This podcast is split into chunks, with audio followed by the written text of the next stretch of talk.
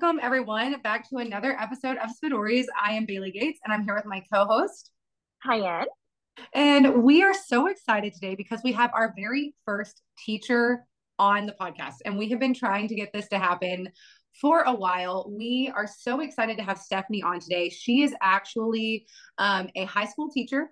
She has 10 years of experience in education, but a really cool thing about Stephanie is that she has worked in three of the largest districts in the United States. And so we are so excited to just kind of like pick her brain and ask all the things, like every question we can think of related to that. And so, Stephanie, we are so excited to have you.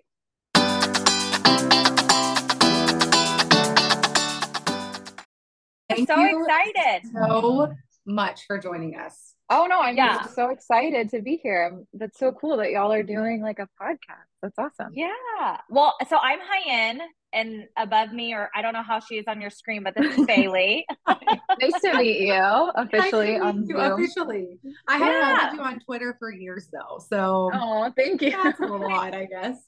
Well, no, it's, it's funny. It's, I love the education community on Twitter. It's so great. Yes. I'm so grateful for y'all.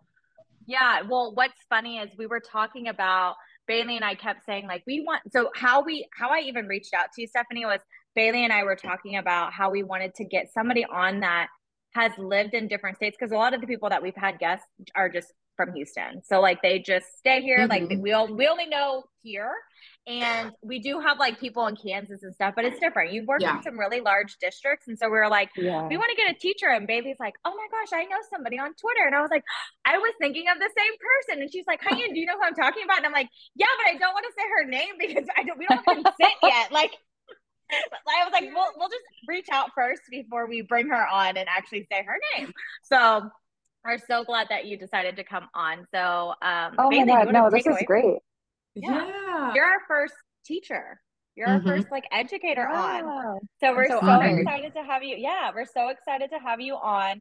I want you to introduce yourself and then tell us a little bit just about your background, where you're from, whatever you're willing yeah. to share. Yeah. Um, so I am Stephanie Paz. I am a high school English teacher. I currently teach in um, Los Angeles Unified School District. Um, this is my first year in LAUSD, and prior to that, I have taught in New York City public schools as well as um, a larger school district in Houston. Um, so this is my 10th year teaching, and I, I love it. Oh my gosh. So we're all about the same age, I think. 10 years in education. Yeah. I think this is my 11. Yeah. So oh that's oh it. Gosh. That's it really exciting. So where are you originally from though? Are you from Houston? Texas? Houston. Oh, yeah. okay. Okay. Born and raised. Yeah. Oh my gosh, Great. I love that. That's insane. okay. So then that will help with our next, like our very yes, it's actually perfect because our last question will fit in with that. But it's yeah. okay. So it, you said that you're in, you're working right now in LA Unified. You worked in New York, and then you worked in a larger district in like the Texas area, Houston area. Um, what are the similarities? That our next question it kind of flowed perfectly. But what are the similarities in between the districts you worked in being larger districts? And then what are some of the things that you saw as big differences between these three districts? Um, yeah, that's a good question. I think New York City is always going to be one that stands out. I don't think that there's another school district on the planet quite like it. Just judging by the sheer size, it's the largest mm-hmm. public school district yeah. in the country. It's all five boroughs. It's not broken up in any type of way. Like I know in Houston, for example, they break out um, you know they're cut out of certain neighborhoods and that kind of thing and mm-hmm. the same is true for los angeles unified um, los angeles unified is the second largest school district i believe in the country but oh, wow. there are there are significant parts that are cut out. It reminds me a lot of things that i've mm-hmm. seen in texas. Um, but the sheer size of new york city definitely stands out and that can make it you know a really wonderful place to work in terms of resources and funding and all of these things that um, are great and things that we need for public schools, but it also posed a lot of unique challenges just because it was really hard, I think, to um, kind of like any type of vision that was held by the Department of Education in New York City. It was really hard to kind of scale it out to the way yeah. that it needed to be to reach all five boroughs and to be equitable and all of these things that we're trying to do in any school district across the country. Mm-hmm. Um, in terms of how they operate. So Los Angeles Unified is similar to a lot of the school districts in, in Texas where you have a democratically elected school board representing the communities that they serve. Um, whereas in New York, it's actually under mayoral control. And oh. it's really interesting. It was it was a complete culture shock for me in a lot of ways because although it seems you know it seems convenient for the city to operate in that way like all the city services are under the mayor and and that can you know be convenient in different ways however it almost felt like every time we got a new mayor all of the priorities would shift the mayor has yeah. the power to um, appoint a chancellor which is essentially like the superintendent of the school yeah. district but it's like anytime we had a new mayor we would have a new superintendent or a new chancellor mm-hmm. and so it it felt like whiplash a little bit and i was only in new york for five years and it's still we went through two mayors and it was just a lot. So that part i'm definitely not a fan of mayoral control. I think that mm-hmm. you know yes the mayor is elected through a democratic process but it's very different when you elect a school board and school board members for certain regions and neighborhoods and so absolutely. Yeah it was it was very different and i think those were the two biggest changes um, just transitioning from where I was in Houston to New York City. Mm-hmm. Um, yeah, I think that had the biggest impact on me as a teacher on the ground. Yeah. yeah. And have you I, always, you're doing high school English in LA Unified. Um, is that like, have you always taught high school or what other areas have you taught? Yeah, always high school English. It's really? always been high school I English. Love that. Yeah. yeah. Is there I, a reason why? Yeah. Did you always want to be a teacher, English teacher? Um, I always loved reading and writing. So I think that that was just the most natural leap for me when I was trying to decide what type of teacher I wanted to be. I didn't even I didn't think I wanted to be a teacher until very late into high school. Mm-hmm. But um yeah, so I've done variations. I think you know they always try to make English teachers do the reading intervention and different things that so I've taught variations of that kind of thing. Like I've taught speech and I've taught reading and I've taught English. Um and writing or like creative writing courses of electives and things like that. But for the most part, yeah, it's just literacy, which I love. I love doing it. Yeah. I love that. Yeah. I, this is off topic, but well, on topic, but off topic. Did you move to New York during COVID or like right before? Right before. Oh my gosh. it was, yeah, it was crazy. I moved it to New York City in 2019 and mm-hmm. COVID was obviously 2020. So I mm-hmm. had one normal semester of teaching in New York, and then COVID hit um, in that March of 2020. And New York City was also like the epicenter of COVID. So I, I mean, absolutely. right. Yeah. It was crazy. It, I'm assuming you had to go to virtual teaching, right? Yeah. Yeah, and we did. that? it was good. I think, you know, the transition uh, good in the sense that we made the most of it. You know i don't think mm-hmm. that the transition was flawless by any means for any district anywhere but i think that my school in particular our students didn't have access to laptops. We were I, I taught in the south bronx which is historically like a lower income neighborhood. Um, our students didn't have the same access to technology that other districts in the city had and so it was definitely a struggle to even get them access to those resources a lot of our students didn't have internet. They didn't, so we had to get the hotspots. We had to get the the laptops yeah. and roll that out as quickly as possible, which I know a lot of school districts across the country had to also do. Um, yeah. And so that was definitely a struggle, but our school was very well organized. I also worked at a smaller school uh, in the Bronx, so it was you know maybe 450 students. And so it was a little more manageable, I think, because mm-hmm. of that. I know that mm-hmm. when I was teaching in Texas, some of the high schools are huge. They're thousands of students. And so I can't imagine yeah trying to scale it out in that way. That but way. yeah, I think I think we did the best we could, and I was really proud of our school for the way that we managed it. Yeah, yeah that's amazing. Wild. I know, Hyen, you and I were still working together um, mm-hmm. during COVID when COVID yeah. hit. And like kind of to what you were speaking about, Stephanie. We and we were both in admin at this point, but yeah, um, Hyen, I remember us trying to like consolidate and figure out like which kids don't have laptops for like the mm-hmm. whole district. So sending out all these surveys and cross referencing to make sure we're not giving like four laptops to a kiddo who's okay. principal and their speech therapist and their deaf ed teacher yeah. and their OT had said like, hey, that you know, and so it was just like first getting all the kids and then getting the materials, like getting those hotspots, those laptops took forever and then once we got them, like Hyen, I think I joked about it. I was like, I am literally door dashing laptops. Like I'm we, I mean, we, you were, yeah. This is what we're gonna do because I don't know how else to get these to these kids. And like there were some places that put together like pickup centers, but then there was the stress because it was like but there's COVID. Like, how are we going to do this in a way that's not going to impact and, you know, potentially put someone at risk? And so I know even like in that district, that was insane. So I'm just thinking like on a larger, even Huge, bigger scale, yeah. what that would look like. I would just, yeah, that's it. That's a lot. Yeah. Yeah. And I think eh, too, because it was, it hit New York so severely so quickly and we mm-hmm. were kind of mm-hmm. the first city in the country to you be were. wrestling with that on that level it was also just like i just remember feeling like everything was on fire i mean our students were dealing with very real situations after mm-hmm. covid mm-hmm. they were having family members getting very sick or dying mm-hmm. or caretaker. And so it was just like yeah. the laptops were so important, but there were also so many other things going on that were that just was way more life altering. Yeah. yeah. And so yeah. given everything, I think, you know, everybody just tried to make the most of it and people were being resourceful. Like you said, like we were yeah. dashing laptops or we were doing mm-hmm. whatever mm-hmm. we could. And I think that was such a testament to how much we were dedicated to our school communities and so yeah, that's why I say I think we did the best we could, and I think everyone did a really great job on the school level at that time. Yeah, that's amazing. So uh, before I get into this next question, you said you mentioned something about New York having districts. So is it kind of like how Texas was, where it kind of divided into regions like north, south, east, and west? Is that essentially what you were saying? Yeah, they have different. So they have the five boroughs like Brooklyn, Bronx, Queens. Um, but then they also within each of the boroughs because even the boroughs are so large they have yeah. little mini districts just by geographical area um, and so okay. every borough has different numbers so it's like we were part of district 9 and then there was district mm-hmm. 10 11 and 12 right next to us in the bronx and then the other number okay. i forget how many there were total there were a lot okay but, Okay, I, all I, I could think of when you said District 9, 10, 11, and 12 is I was like, this is giving Hunger Games. I was, yeah, but literally. I mean, during COVID, it, it definitely yeah, felt like, like, that. is this the Hunger Games? What? Yeah. What?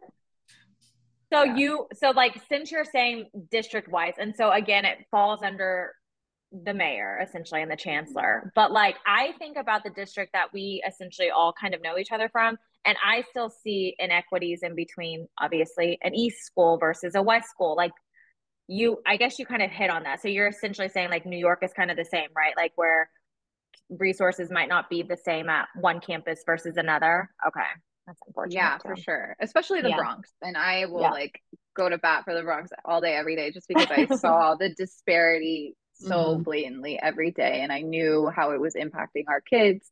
Um, and so it, it, it was it was definitely like that in other parts of the city as well. But there was just such a clear disparity between the schools that were in Manhattan in the wealthier parts of Manhattan, like the Upper West Side or the Lower East Side yeah. or the Upper East Side, just these parts that traditionally, historically, have always had more affluent Money. community members. Yeah, especially in yeah. Manhattan. And I think being from Texas, you don't always see the wealth disparity the way you see it in New York City. I mean, it's just true aggressively in your face in New York City. And yeah. so I think seeing that and then seeing how it impacted the school system was always really disheartening.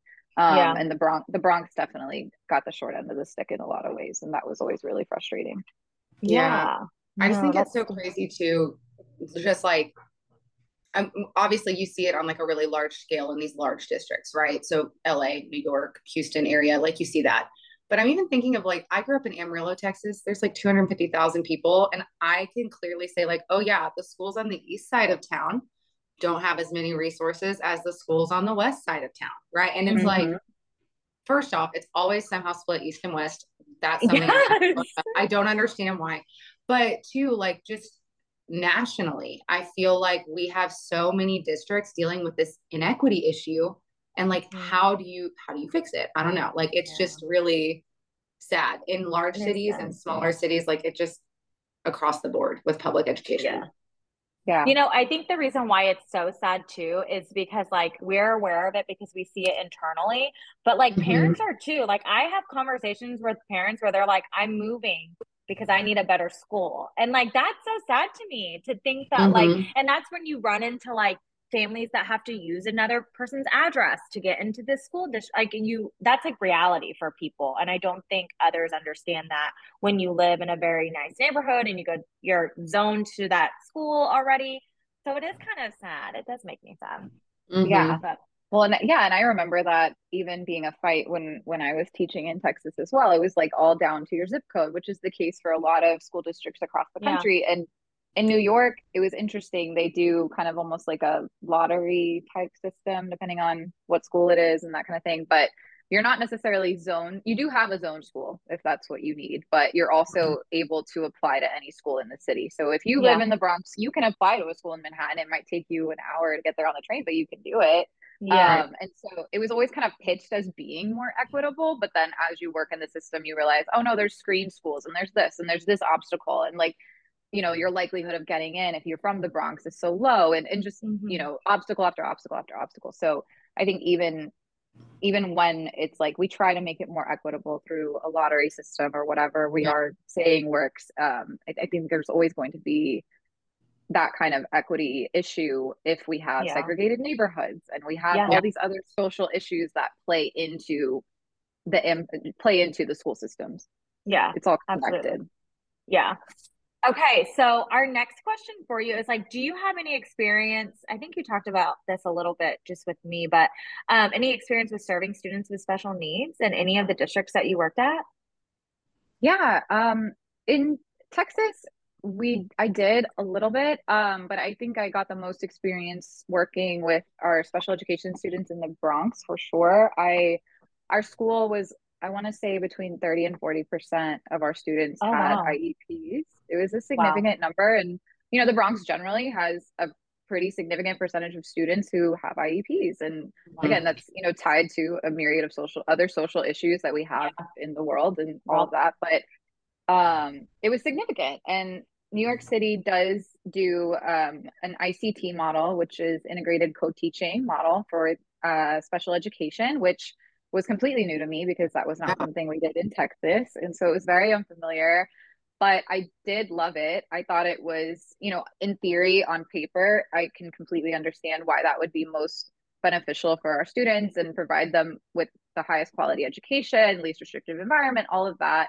I really, really loved it. I think that the same obstacles that exist for special education training and and you know teaching and was still a problem in New York for sure. We definitely did not have enough special education teachers and then yeah, mm-hmm. and then the ones that we had the training programs that they went through were kind of these expedited trainings that were yeah. not you know they you know they weren't done with fidelity which is something I saw in Texas and that was really unfortunate because ultimately our students have to pay the cost in that um yeah but but the model itself i was a huge fan of. Um, as far as i know now i work at a school where it's a very newly founded school. It was just founded mm-hmm. last year. Oh, it's cool. very tiny. Yeah it's like 75 kids. It's a magnet. So oh, wow. i do not have as many kids with ieps this year. I only have a few. Um, yeah.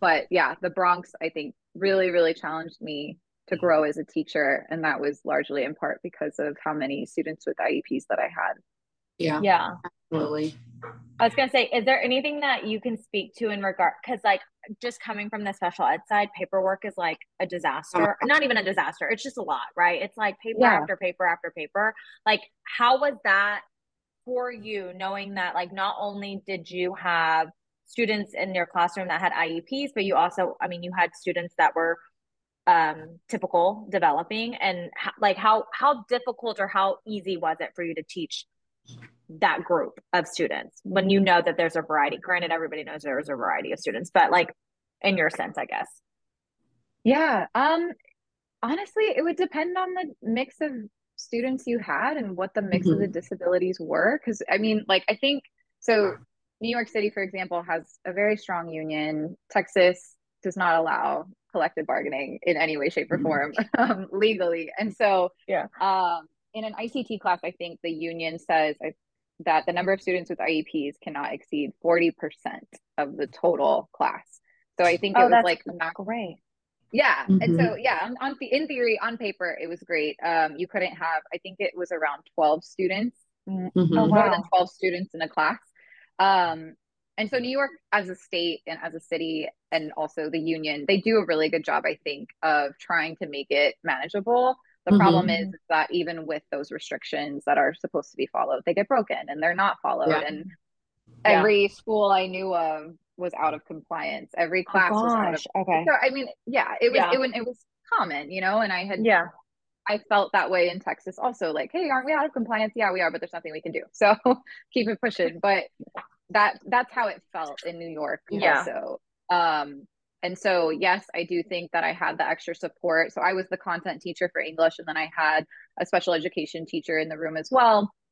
The obstacle, the main obstacle I think with that though was that some of the teachers, the special education teachers would be in every content area. So in high school, you have, you know, a bunch of different classes and students had eight classes in a day. So you may have a special education teacher who is maybe sees that one student once in one class all day and then mm-hmm. is in four or five different content areas the rest of the day. So not only do they have to know many more students, they also have to know all of these all different the contents and keep up yeah. with the yeah.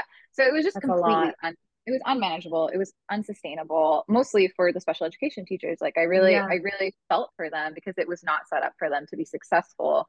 Yeah. Um and so i think that that's really what made it hard is we didn't have mm-hmm. enough the system was just not set up for us to be successful yeah and yeah we didn't have enough plan planning time we didn't have enough you know sometimes they didn't always have the content area expertise in order to plan what they needed for differentiation or yeah. whatever and so yeah the list goes on and on but i think that was really it was less about the students and it was more about just what we were able to actually feasibly do for yeah. the students yeah. mm-hmm. and i think the lack of planning made it hard to do what we needed to do in that class. And so I think that's really where we saw the issues happen is if we had had more planning time, maybe this lesson would have gone better, or maybe the yeah. student wouldn't have been struggling as much as they had been and yeah. that kind of thing. Yeah. Do you mm-hmm. feel like the way that they held IEP meetings there were different than here in Texas? Well, for one, we call it ARDS here in Texas, and I know that they yeah. don't do that anywhere yeah. else. they do not. I mean, oh my gosh, the amount of terms that I would try to use, like yeah. in New York, I would get the craziest looks, just yeah. being like, I'd be like, "What are you talking are you about?" Saying? Or even just like our, I think in Texas it was called like the appraisal system. And yeah, for teachers, New yeah. Yorkers, New Yorkers think that that is the most hysterical thing ever. They just like your your worth is being evaluated. You're being appraised. Yeah, it was. When, I mean, I, what do they say in New York? Just. Uh, it's just like your development, like your teacher development. Like it's development nicer, does seem much nicer. nicer. I like that more. Absolutely. Yeah. yeah so, I, but yes. Anyway, the IEP meetings, I think, ultimately were the same. They felt the same. Okay. Yeah. Okay. Good. Yeah. Um. I think again that varies from school to school. I think it depends on who's running your department. I think the one thing I will say is that when I say that they were run in similar ways, it also meant that sometimes the meetings that needed to happen didn't always happen, or sometimes we couldn't get the parent in. And so it would be a yeah. phone call when it was like something that I felt really warranted the parent being there in person, or just, I mean, just so many other things. But again, I saw that, I see that in special education across yeah, the country. Yeah, yeah. yeah. Absolutely. No, absolutely. I think, yeah, just looking at, I know you were saying like the system wasn't set up to really support special ed teachers because they have to know all this content and all the specialized instruction components and their caseloads are huge and like i think that is everywhere as well. So i just think yeah. like the system of special education is not set up to be successful. Um i think that's why we have so many vacancies right now. But next question. We have oh, yeah. Um, but considering like all of your experience and looking at these really large urban school districts, what is advice that you would give to an educator, I mean, gen ed, special ed, whatever, um, about working in a large school district and how to like really make an impact in such a large place? Um, that's a good question. I think one thing that drove me to even look at other school districts was me feeling like we weren't doing enough in Texas to learn from other states and other cities and other school districts. Like I remember thinking it was early in my career, it was my first five years of teaching that I was in Texas. So I was new. And, you know, mm-hmm. when you're a mm-hmm. new teacher, you're so curious about why things work the way they work. And you have so much energy to like fix everything and you want to save yeah. the world and all, all of these admir- admirable things. Um, but I was in that headspace at the time. And I remembered just being like, wait, so why does New York do X, Y, and Z? And LA does this and Chicago does this. And I was also entering a grad school program at the time for my admin license. And I was in a grad school program in New York with people from all over the country. And so these were teachers from all these major school districts that knew all of these things that I had never learned before. And so I was really intrigued by that and mm-hmm. learning more about what they were already doing. They had answers to problems that I was trying so hard to solve, and I just never even thought of them as a resource. And so mm-hmm. I think that would be one of the biggest things is that we all have very similar problems. They may not be the same, but they are very similar. And mm-hmm. I think I wish that there was more of a community, not just for teachers, but also like principals and board members and every person involved in a school system. I wish that there was an easier way for us to connect with one another and share resources and share information because I do think that we are often siloed into our own communities and we don't reach out enough for support. Mm-hmm. Um, and that's partially because we're all very overwhelmed and that's understandable. But that would be my first thing. And then my second thing would be to advocate. And mm-hmm. I don't just mean that on a school level. And again, I completely acknowledge that this is very hard to do. And um, can be even harder depending on your level of privilege and things like that. But I know in Texas that was a big thing for me mm-hmm. that I, you know, I work in a high, I worked in a high school, and so our kids are older. They're about to become more politically active mm-hmm. and civil, civically engaged and start voting and doing all of these things. And so, um, it, it was first in Texas that I started to put together all these pieces of oh okay this system is actually connected to this system and the reason my students are struggling with this the root cause of this is actually poverty or this or that or that and i think starting to connect those dots actually helped me become more civically engaged and helped me become more aware of the root causes of some of the issues our, our kids were having um, and I, I think it just motivated me to try and get involved with my community a little bit more outside of my school. So I would go to board meetings. I would try and have relationships with my board members and actually know who they were and understood what they stood for and mm-hmm. how they were advocating and supporting us at the system level. And that helped me make a better understanding of what was actually happening in our school. And I think yeah. That can be really hard to do. And it, there's, you know, every school district is different, but those yeah. would be my two things. I love that. I do too.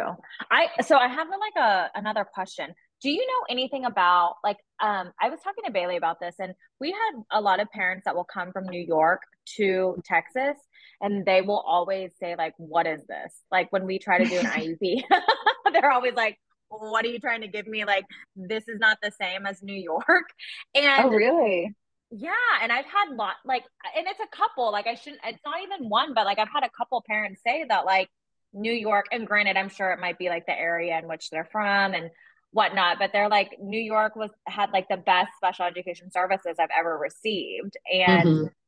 and they would always like compare because again, like they would be coming here and we'd be like cutting things in half and uh, the time or, well i mean not me i'm just saying like the the, the no yeah I, like system. i don't that yeah no, yeah yeah yeah but let me clarify. But um so they would do that. But do you feel like new like i mean obviously i know you're like in the bronx but like for example what i've always heard is like if a, a disability doesn't drive them like services. So you can have you know a speech impairment but then you can get all these resources. Like did you see that in your school by any chance? Yeah would you know? for sure. Oh you did I, I mean, She's like, yeah, that makes sense, doesn't it, Texas? Right, it does. well, that's the thing, right? Is it's like if this is more of a state thing yeah. than anything else. Like that is just a blue state, red state thing. To be totally honest with you, because I think you know, like the actual content of the meeting was very similar and all of that stuff, but in terms of sheer number of like services and mm-hmm. resources and support systems, yeah, New York is so much better than Texas in every way possible in terms of okay. what they have to offer in that. Okay. Yes. Well, and even just like Hyann when Stephanie was talking about like, oh yeah, in New York they have the system set up for this integrated co-teaching and like that's yeah. just what they do. I was thinking about um a family that reached out uh, just uh, I guess it was like a couple years ago, maybe three years ago, and they were moving their deaf and hard of hearing kid from New York to Texas. And so like I was explaining like here's what you know those kind of services look like and this and that, and she was like, that's so different. And I like when you started talking Stephanie about the integrated co-teaching, I was like that that's component of it, that is so Huge. like in an IEP, I, I, was like, that is an astronomical amount of minutes, like special ed minutes, right? Because it's literally a co teaching class basically all day where you're getting like kind of that specialized instruction. And so I was like, no wonder she was like, I'm sorry, what? What is that going to be? You know, like yeah. it's just very different. Yeah, we get a lot yeah. of parents that that say that. So thank you for clarifying because that's why I was like, I need somebody who does not live in Texas to tell me we are not crazy. But thank you. Thank you, Stephanie. No, I'm you're not. I'm sorry. Earlier when you asked that question, I thought you meant like the structure of the actual meeting. And I was like, no, that's pretty similar. But yeah, the sheer number of services that are available. Yeah. It's well, I actually, different. I was actually really wanting to know like how the IEP meetings ran. So it's nice to hear that. Like when I first moved to Texas, I worked in a, a like a suburb district and they those were like very structured, like we had an ARD facilitator. She took care of all the dog like it was just i was that's what i was used to. And then i went to another district and the first iep meeting i went to the teacher was just like nobody talk more than one minute because oh i want this to be done in 10 minutes. And i was like like what? Uh, excuse me I like cannot. and yeah and he just started off and was like your kid's doing great. Do you have any questions? And i was like where am I? Like, this is not how it's supposed to be run. So again, like you said, right. it's like it's based on districts, it's based on even schools at the district level and like the amount of training you've gotten and all that stuff. But so it's mm-hmm. just interesting to see that. Also, um, one thing that makes me laugh about what you just said is it's those kind of ARD meetings too, where it's like they haven't even given the parent a draft copy of the IEP and they're like, yeah. I'd like to get this done in 30 minutes, even though we are going to talk about the next entire academic year of your right. child's life. He's doing great. You have any questions? Okay, we're done. And it's like the parents are like, wait, why uh, eighth grader working on a second grade goal? Right. What is that? Yes. You know, it's, it's those kind of things procedurally that just, I hate it so I much. Cringe, cringe worthy. Mm-hmm. Yeah. Um, well, then, and then you also think about like I remember like going to meetings and it would just be like me and the parent and I'm like I I can't proceed. I this is not yeah. duly constitute. Like so it's just things like that. I'm like and that and that was a district. I mean that was one of the schools and then you you go to another area in this in the district and, and that's not how it's done. They have mm-hmm. every team, you know, so it's just it's very interesting for sure. Yeah. The level of I think um understanding about like how like special education is there's laws behind it and whatnot, but like the level of understanding and then just the I don't want to say that they don't care because I feel like they also just don't know that it's that serious, if that makes sense. So anyways, I'll get off my soapbox. Um my love no, my absolutely this right. The, this is the last question we have in regards to education. The next ones are just going to be a little bit fun. But do you have a special education story or a teacher story that just like you'll always remember, warms your heart, um, or makes you angry or laugh? Anything? Oh my gosh, I tried really hard to like think of one. I'm horrible at these types of things, like singling out one moment that just like really encapsulates, you know, how beautiful yeah. teaching is and all of those things. I think for the most part, I I will always remember my time in the Bronx. Like I I cannot convey enough how underserved and under resourced the Bronx is. And I think I'm very grateful for having taught in the Bronx because of the things that my students were able to teach me during that time, especially my students with disabilities, just because I think it opened up my eyes in like to understand how differently people can learn and what that means for us as educators and how we need to teach and how we should approach teaching. Yeah. Um, and I think, you know, I can think of one student in particular in the Bronx who she would wear me out because she was just all over the place all the time. She always wanted to like be up and about and walking around. And she, I mean, she ran the school. Like everybody was like letting her do whatever she wanted, but she had an IEP.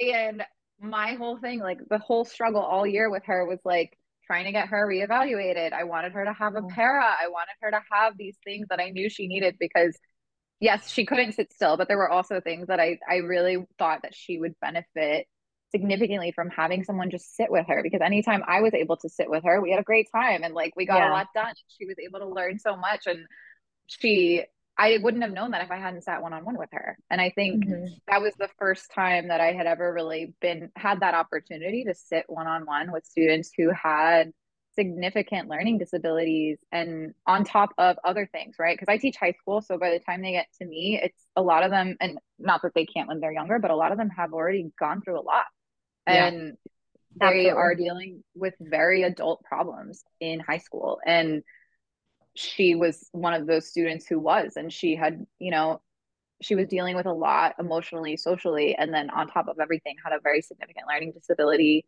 that made it hard for her to engage with learning. And it wasn't because she wasn't smart or because she wasn't able or because she, she just literally needed certain things to help make the learning environment more appropriate for her. And mm-hmm. it just, it was impossible. I like, I just think uh, that was probably the student that I think about most often since leaving, just because the needs were so severe and I tried my hardest to get her everything that I could possibly get her and it just yeah. wasn't enough.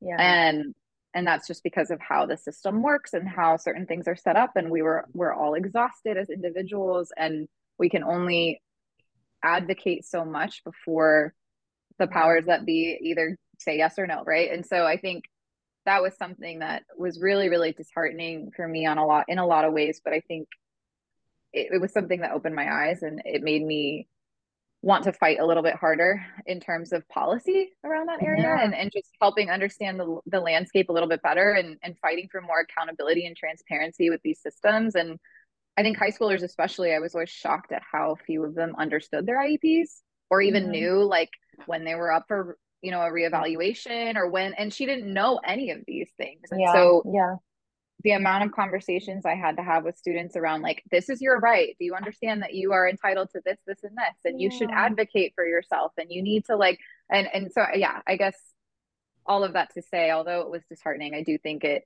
it will always stay with me. And I think it will always push me to be a better teacher. And I hope that people will, that will resonate with people and help them understand how unfair the system can be and how yeah. we might be able to advocate for it as professionals as well. Yeah. I like it was it's actually interesting when you talk about um high school students like I I think and Bailey I think you, you're you and I are kind of the same. We love our like itty bitties. Like we love yeah. the early childhood, we love elementary age, but it wasn't until like I started working like in a nonprofit where it was like you're preparing students for college and stuff and I can't I can't remember it was like maybe 3 or 4 years into my career as a speech pathologist and I had a high school and a couple of the kids that I worked with, like one of the kids was like, you know, I graduate next year, I want to get a job. And I said, great. Like, what about a resume? Like, do you have a resume? And he said, no. And so I had worked with his English teacher at the time to like say like, hey, I don't know if like this is what you guys are working on in English class, but I'd love to help him. Like, if you guys ever go to the computer lab. So he did, and he did not know how to type. Like he didn't know like, and it's crazy to me too because I think about like phones and stuff. But the computer is different. I mean, the keys are different. Learning yeah. to enter, learning how to do a format. Like he just didn't know how to do that. And I remember him like looking at me, and he was like, "I really wish that you were a teacher." And it made me really sad because he does have a teacher, right? And it's not mm-hmm. to say that she's not good by any means, but like I do think that like high school students can sense like who's going to pour into them, like who really cares about them. And so for him, like it just made me sad because I'm like, oh my God, you're going to go to, to the real world. Like after this, like you have to go somewhere other than high school. And like, what do you have to succeed essentially? Mm-hmm. And so mm-hmm. then, like, that's kind of that was like kind of my turning leaf where it was like, yeah, I do love my itty bitties, but it's really important to also pour into the high school students because eventually they leave and they have to be productive citizens. That's what we want, right? And so kudos yeah. to you for doing that work because I know it has to be hard. High school students nowadays, I'm sure, are rough. Yeah, to say the it's least. such a. It's so. High school is is definitely a unique situation. I could, I think, truly. My mom was a, a pre K teacher, and so I I could never do the babies. I I think that that is the hardest job in the world. Um, and high school does come with its own challenges as well. But I think like the hardest thing for high school for me is just coming to terms with the fact that even me teaching ninth grade, okay, I have four years, right? Like to get you prepared for everything mm-hmm. that life can yeah. throw at you. Yeah. And seeing what they would come to me with versus what I needed to be expected to do in four years was impossible. And right. so feeling, yeah, like knowing, and, and, and even just like our students that, for example, like students who maybe struggled with like their emo- regulating their emotions or anything that would be more understandable or more appropriate for a younger child to do, right? If they're still doing that at the high school level, now the stakes are much higher. If you go outside and you don't and you struggle to manage your anger or your emotions or your responses to situations and let's say you resort to violence or whatever, right?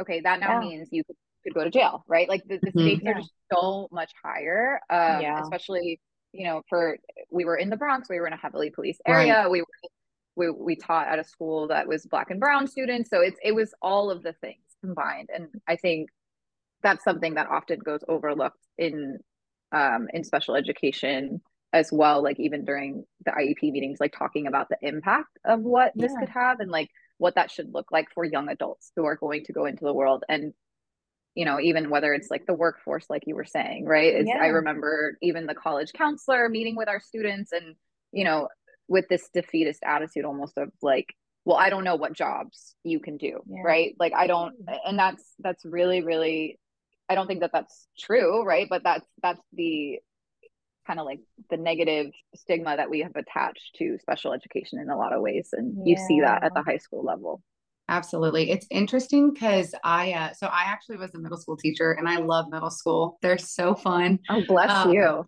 They're, yeah, I just feel like they're at that. I've, I've told Hyann before, like they're at this sweet spot age where like they still want to please you in some way, shape, or form, but they're also like fun and silly and sarcastic. And so you can like really start to see that personality. But, um, you know, here in Texas, and I don't, I don't know about LA or New York, but we start looking at transition and those like 18 plus considerations of, you know, career, college, military readiness. Like, what do you want to do? What, what do you see your future being in middle school? And um, it's interesting because, like, even as a middle school teacher and a sped teacher, we were talking about that and it felt so late because I was like, okay, but like, that's what you want to do. We have six years left to do all of this, you know? And so I was doing a training in my current district for our assistant principals um, just a couple weeks ago about how administrators are really like needing to support implementation fidelity for IEP services and like what they can do on their end. Um, and we started talking about transition, and I was like, there was kind of like a group of elementary school APs who were like, I mean, I don't know, like this doesn't really impact us. And I was like, wait, wait, wait. like you're the foundation. You are literally the foundation of everything this child's going to need for transition. And so I think just like as a state, we really need to focus on like those pre-K IEPs, those first, second, third grade IEPs, like, yeah, you're not talking about what job they want. I get that. But the skills that you're working on and the things that you're doing with them is building the foundation for them to be able to successfully have a post high school life.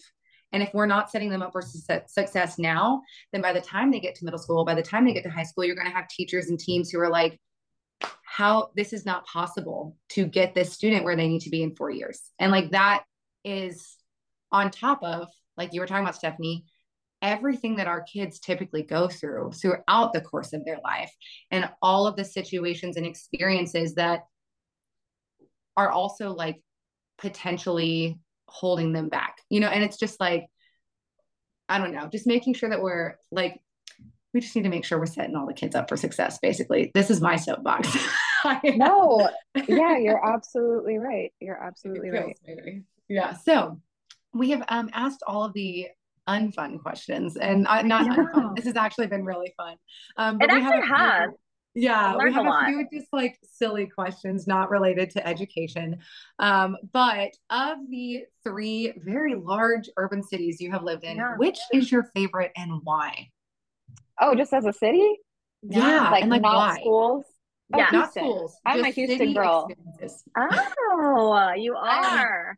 I yeah, I'm Houston ride or die forever. I think like the Houston pride gets stronger when you move away too. Like if you've Mhm. ever lived in a different place or from like where you were born and raised and you're proud of that, like it just Yeah. grows and grows and grows. So I was definitely when I was leaving Houston, I was like, oh, I'm so over it. I'm done. And then I would move to New York and I was I missed Houston so much. Mm. Um Yeah.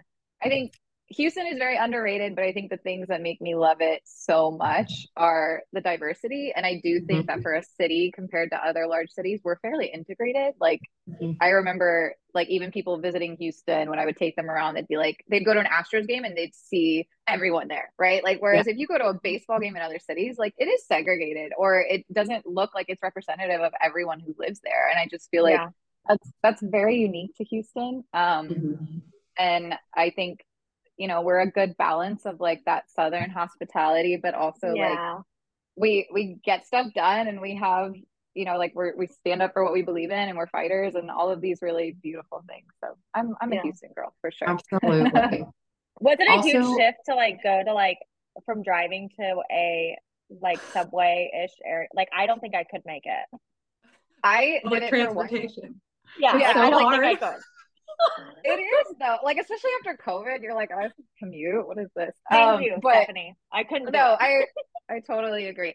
I was actually I was very sick of driving, as you guys know. Like Houston oh. driving is, you know, that's true. Traffic like, yeah. and all that. The, yeah. yeah, it's a lot. Okay. And um, I was over. I was so over driving. I thought public transit was the best thing in the world when I moved to New York. Um, however, the Bronx is kind of a train desert, and so mm-hmm. that's like you know, equity hits public transit too. So there wasn't really a train near my school. It was like a good 15 minute walk. And so oh, wow. I did it. It took me like an hour to get to work the first year I lived there. And then I Ugh. couldn't do it anymore. So I got a yeah. car and that I ended up driving to work and it took okay. me like 15 minutes.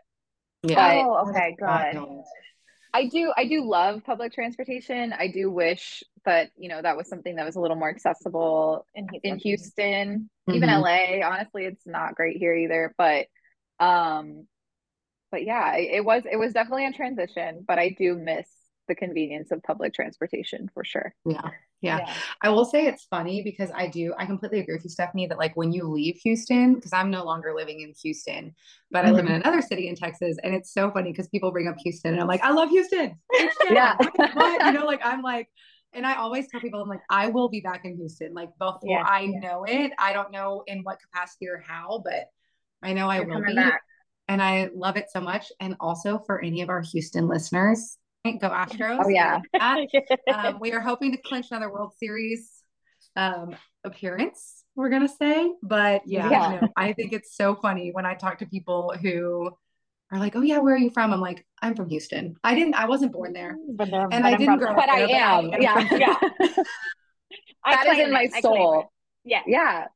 Honorary uh, Houstonian. I totally exactly. get it. No, it's we're so down to earth. We're great. I genuinely I love Houstonians. Yeah. Yeah. And I mean like Beyonce's from Houston. You cannot yeah. go wrong. You're like, what? I know a few famous people actually. So yeah. Yeah. yeah. So anyway. Okay. Sorry. so so our next are you a foodie, Stephanie? Do you like um, food? I don't feel like I'm qualified to be a foodie. Like I, I see the uh, the level that people are on when it comes, like when they call themselves a foodie. I just don't think I'm you know, I, like I don't that. think I deserve that recognition, but I do love food. I'm from Houston. Okay. We have great food. I think okay. I know good food. So yes. Okay, sure. so we're gonna ask you what is your top five favorite food spots? And then you have to tell us the city. So since you've lived in New York and LA, I'm sure. Oh gosh, I'm so bad at stuff like this. Okay. Um okay. can I say like genre like types of food? And yeah, if I think that works. okay, cool. Yeah. Um, the Thai food in New York is like next level. Houston has oh good Thai food. I yeah. love. I feel bad like naming another city before Houston, truly, even if it's New York. But New York has like, some good food. Yeah, like Jackson Heights is where we we lived, and like truly some of the best food I've ever had in my entire life. Um, the Thai food, the I'm trying to think what else I loved in New York so much. There was like Burmese food near where we lived, which I don't think I had ever really even had before yeah, I moved I to New York. Just yeah, yeah, just a whole bunch of like Bengali food, like eh, just so much really really good food, especially South Asian. Um, when I lived in Houston, I will say I'm not a fan of the Mexican food in New York. That's probably going to offend some people. I apologize, but again, from Houston, we're by the mm. we're by the border, yeah. like proximity to the border matters. I'm Mexican I'm, food really, here really pretty solid. Yeah. Yeah. Um, but I'm I'm back in LA. The Mexican food is is on par with that of Houston. Okay. Um I'm trying to think. Tacos La Bala was my favorite taco spot in Houston. It was like by my school. They have it kind of all over the city. Best okay. tacos, in my opinion. Um, I'm trying to think. Vietnamese food was something I really missed. Houston has amazing Vietnamese food. New York, it was hit or miss. It depends on where you go. It was kind of more of like the fusiony, like more bougie Viet yeah. food, you know, yeah. like in Manhattan or something. And you want the hole um, in the um, wall stuff. Right. Like I was like yeah, used yeah. to like Bellaire, like Chinatown, you know, like I was like, that's what I want. I want yeah. my my like Bellaire foot, foot, massage and then I want to go get my iced coffee and yeah, exactly. My Viet coffee, everything. I love so it. yeah, I think those are my top three. The Thai food in New York mixed with the Mexican food in either LA or Houston, and then the Viet food in Houston. It's good in it's actually good in, in LA as well. I will give it to okay. LA. But Houston, Houston takes the cake. Okay, I love that. And I'm going to actually change the last question because you kind of answered it before when you started talking about Houston. Because we were going to say, like, you know, what's your favorite thing about Houston? What do you miss the most? But you kind of talked about it. So I'm going to change the last question because so you've been in LA since, like, how long have you been in LA now? Oh my God. Like since August. No, like since, since August. August. So it's like oh, only a couple months. It's okay, new, so yeah. I'm going to change the last question too. You've been in LA since August. What is like the coolest thing about living in LA and what is something yeah. that you're like, it's going to take me a second to get used to this because I'm not sure that I like it. Oh, the traffic's horrible. Like people say the traffic's horrible. And like Houston and New York, obviously, traffic is yeah. not great, but LA is just, I guess LA is more, it aggravates me because it seems like a solvable problem. Like you yeah. guys could have a bigger highway and it would it would alleviate some of this traffic. But I have like I come from Houston where we have like six Texas in general have like six lane highways. We have highways yeah. everywhere. Just like yeah. build it in the sky or something like Texas. Um that's the thing I hate. Like I it'll very it'll take you an hour and a half to get to the other side of LA. It's awful. Yeah. Um so that's the thing I hate. I would say the thing that I love is oh gosh, the beach. It's hard to go wrong with the beach. The weather, New York oh, winter yeah. nearly killed me. I'm not a winter person. I'm a southerner. yeah. Like I was You're not Houston. ready. Yeah, yeah, exactly. So I I love that there's no winter here. I'm thriving. Yeah. oh, I love yeah. That. Oh my gosh. So do you plan on staying there for like five years? Like is that kind of the, the thing? Is five years in a city? Or what are you yeah, I don't know actually. I'm kind of playing it by ear. I we moved to LA just because we were like, why not? You know, we don't have yeah. kids. I want to check it out. I heard really great things about LAUSD and I got a really great job offer and I I really love my school. Like I think this is yeah. the school that I could see myself at for a really long time. Mm-hmm. Um so I don't know to answer your question. I, I know that. my school, they want to expand my school for sure, like across the country and like open up different ones. And so I'm hoping that maybe my, my partner is also from the city and it's really hard to take oh. a New Yorker out of New York. So oh. is what I'm what I'm realizing. Yeah. How is that yeah. going? yeah. I well And you took him yeah. across country. Yikes. I know. I know. He does love Houston. I just think that with education being what it is right now in Houston, like I, I don't know mm-hmm. if I could go back right now. I have to wait, I feel like, until things calm does down. Does your partner also work in education or no? He does. Yeah, he's actually oh, he used to work for the Department of Education in New York City, and awesome. then he was like more in the central, and so he he would actually be great for your podcast if you ever yeah. want him on. He great. We're going round two. I'm, vol- I'm volunteering him. He's great. Um, okay, I can't wait. He used to be a special education teacher actually in New York. And oh then my gosh, we do have to have him on the podcast. Yes. Actually, we should have had you guys together. Oh my god! That's the next we'll one. do like a we'll do one with Stephanie. Like, no, we'll do one with you should do, and then yeah, together. I'm like, I yeah, no, he, no, he's like, great. I, I, think I want him to be able to say like yeah. all the things because he has he looks at things I think from a much more like macro perspective because he mm-hmm. worked in Central for so long, and he worked for the Office of Equity and Access in nice. New York. So he oh, has like that equity lens um, yeah. that I think would be really unique and interesting. And I'm more of like the on the ground perspective and yeah. how it impacts schools. So, but yes, he would, oh my gosh, he would be happy to for sure. Well, the podcast is like such a good idea though, you know, because yeah. I think that's part of what I was like saying is like I wish more people talked from different parts because mm-hmm. a lot of us deal with the same things and then we just don't have the time cut out in our days to talk about it and that's just yeah. not a normalized part of public yeah. ed you know like you don't yeah you don't see what's going on halfway across the country like that's not built up built in your day Well, and right. Stephanie, that like actually makes me think that obviously we want to bring your partner on and talk to him. But if you have other like teacher friends or yeah. educators, whether it's like special ed, gen ed, whatever, that you're like, hey, this would be a great person to bring on, like please refer them to us because I do agree yeah. with you. Like it's so cool. I was telling Hyann, I was just so excited to do this one because everyone that we've talked to so far has really been in Texas. And then yeah, there was like I think one that had like worked in Kansas and but the majority of the people that we're talking to are here. And so mm-hmm. I was like, I'm so excited to see or hear like things from other states and other districts. Yeah. So I please let us know. Yeah. Yeah. Well, and I, also I a lot of the I was gonna say a lot a lot of the people that we've had on here we we know. Like we didn't know you. Yeah. So it was actually really nice to have you because it's like we know you from the Twitter world, but we haven't never yeah. gotten to sit and talk to you.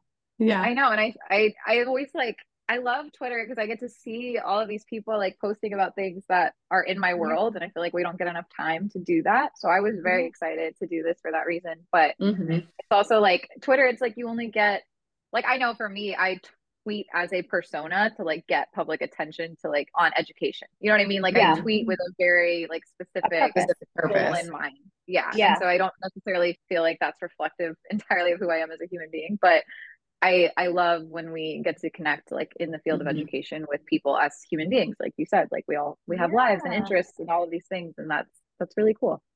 Yeah. yeah. Well, we're so grateful to have you on. We'll have to yes. have you back on. And I will message you about having your partner on too. Yeah, please. If he would oh my gosh, he would love to. He has more connections than I do in in um the DOE.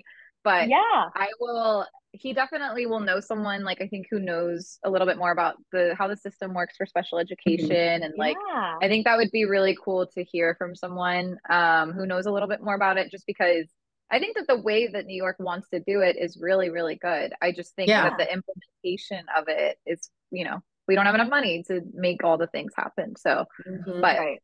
in, in theory if that could like be duplicated or even just like like how do we start those conversations about getting all of the services that like the parents were mentioning, right? Like how do you yeah. get that in Texas? And I think what I was realizing too is like if you follow the money, you can get those things in Texas. Yeah. But it, it's going to require people to, you know, vote a certain way or agree with the for the money going certain places. Yeah. And like that's yeah. a struggle in Texas, but that no, not all absolutely. states have that same struggle. So right, absolutely. Follow the money. That's like the biggest yeah. thing. Yeah, um, well, thank sure. you so much. Again, it was so nice to connect with you. I'll reach yeah. out and I hope you have a really good evening. Thank you, you guys too. It was lovely. Thank you so much, Stephanie. This was so yeah. fun. We yes, I loved it. Yeah. All right. Well, I will connect you with anyone I can yes. connect you with. And yes. I wish you luck on the podcast. I'm sure it'll yeah. be great. Okay. Well, we'll reach out. I'll talk to you later. Thanks, right, Stephanie. Thanks. Yeah. Thanks. Thank you guys. Bye. Bye, Stephanie. I love her. Oh my gosh, me too. She was so great. She is so great. Yeah. I love her. That oh was my gosh. wonderful. And I'm kind of excited about her connection. Whoa. Yeah. Well, and I was thinking like I, I wasn't even thinking about her husband, but once she was like, Yeah, we never get I was like, Oh my God, she probably has so many other teacher friends from like right. her Twitter. she has so many people that follow her on Twitter. I'm like, we follow her on we Twitter. You, Stephanie. If, well, first of all, if anybody wants to follow Stephanie on Twitter, her handle is yes. Stephanie M. I think it's Paez. Is that how you pronounce it? I I think so. Okay, I'm, so sorry if I butchered the first that, time Stephanie. I met her. Yeah, and we didn't ask her how to say her last name, guys. I need you to just... know for the listeners. Stephanie was a very big deal in the district that we worked for, and all of us her. followed her and just like she was just so great. And so but this is the first time I've ever actually met her. Yeah, so I, she's so great. So okay, so her Twitter handle is Stephanie M Paez. I'm sorry if I'm butchering that, but it's S T E P H A N I E M as a Mary P A Z. So go give her a follow if you're wanting to look at what she's doing. I always was like super impressed of like everything she tweeted. I remember she'd always like tweet stuff about her classroom and like what her kids were learning and like the safe places that she would create. So she's yeah. just all around a really good human being and really cares about her kids. So so glad that she was on and yes that um, was so um, fun we have to bring her back fun. i love yeah that. we do okay so thank you guys so much for listening um to the podcast today again if you want to share your story you live in a different state um and want to come on our podcast, we would love it. So please email us at spedories at gmail.com. That's S P E D O R I E S at gmail.com. And Bailey, where can they find us? You can follow us on Instagram at Spedories. We also have a TikTok account where we um, drop a sneak peek of our episodes each time that we drop an episode. And then we do um, drop our episodes on Spotify and Apple Podcasts every other week. And we will talk to you guys soon. Yeah. Oh, and I just have to say, side note, did you not love the TikTok that I did of you for this last podcast? um, yes. I was like, this is the sneak peek. Obviously, the one thing I say that's absolutely ridiculous is the sneak peek. And I loved it because, guys, I am literally, you know how people joke around about being a personality hire? I feel like I am the personality podcaster. I'm just like, let me say weird things. And then Hyann's going to actually keep this going. no, but it's just so funny. It was like, okay, because I'm in this dating game, and and then like you, like people just have to go listen to it because she's saying like out of all of every single boyfriend that she's had has to help her like set up her They've had to help like, me. but it's one boyfriend, her one boyfriend ever. But anyways, so thank you so much for listening. We are so grateful, and um, we'll see you guys in two weeks. Bye, everyone.